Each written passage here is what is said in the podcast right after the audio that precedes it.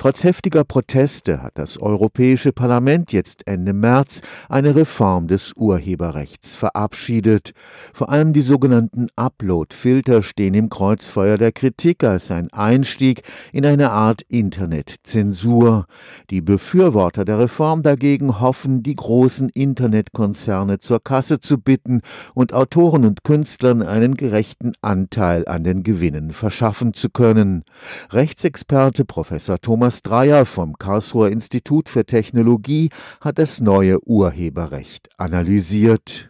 Die großen Internetkonzerne benutzen schon heute Upload-Filter. Nach Einschätzung von Professor Thomas Dreyer, Leiter des Zentrums für angewandte Rechtswissenschaften am KIT, wird die Reform jetzt auch kleinere Internetplattformen zum Einsatz dieser Technologie zwingen. Man nimmt jetzt Plattformen wie YouTube, aber jede Plattform, auf der, wie es so schön heißt, Nutzer in großem Umfang eigenes Material hochladen, in die Haftung für Urheberrechtsverletzungen. In die Haftung nehmen heißt, im schlimmsten Fall muss dann die Plattform für die Verletzungen der Urheber Schadensersatz zahlen. Bisher mussten Betreiber Schadensersatz nur dann bezahlen, wenn sie das Urheberrechte verletzende Video nicht aus dem Netz nahmen.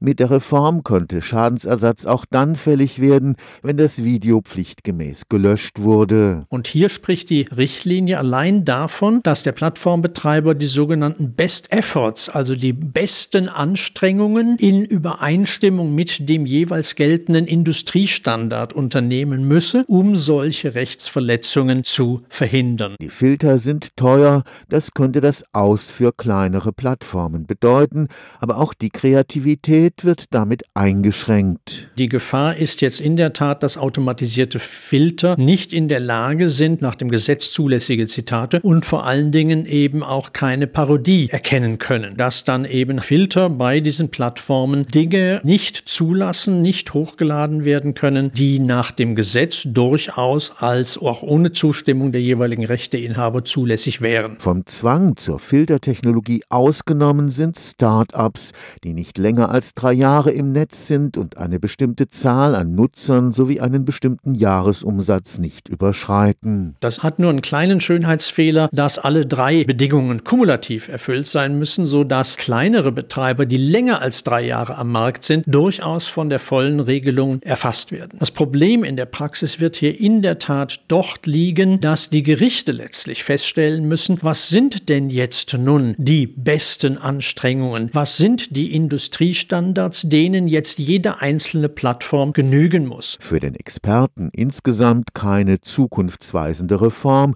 sondern eben nur der kleinste gemeinsame Nenner in der Auseinandersetzung mächtiger Interessengruppen.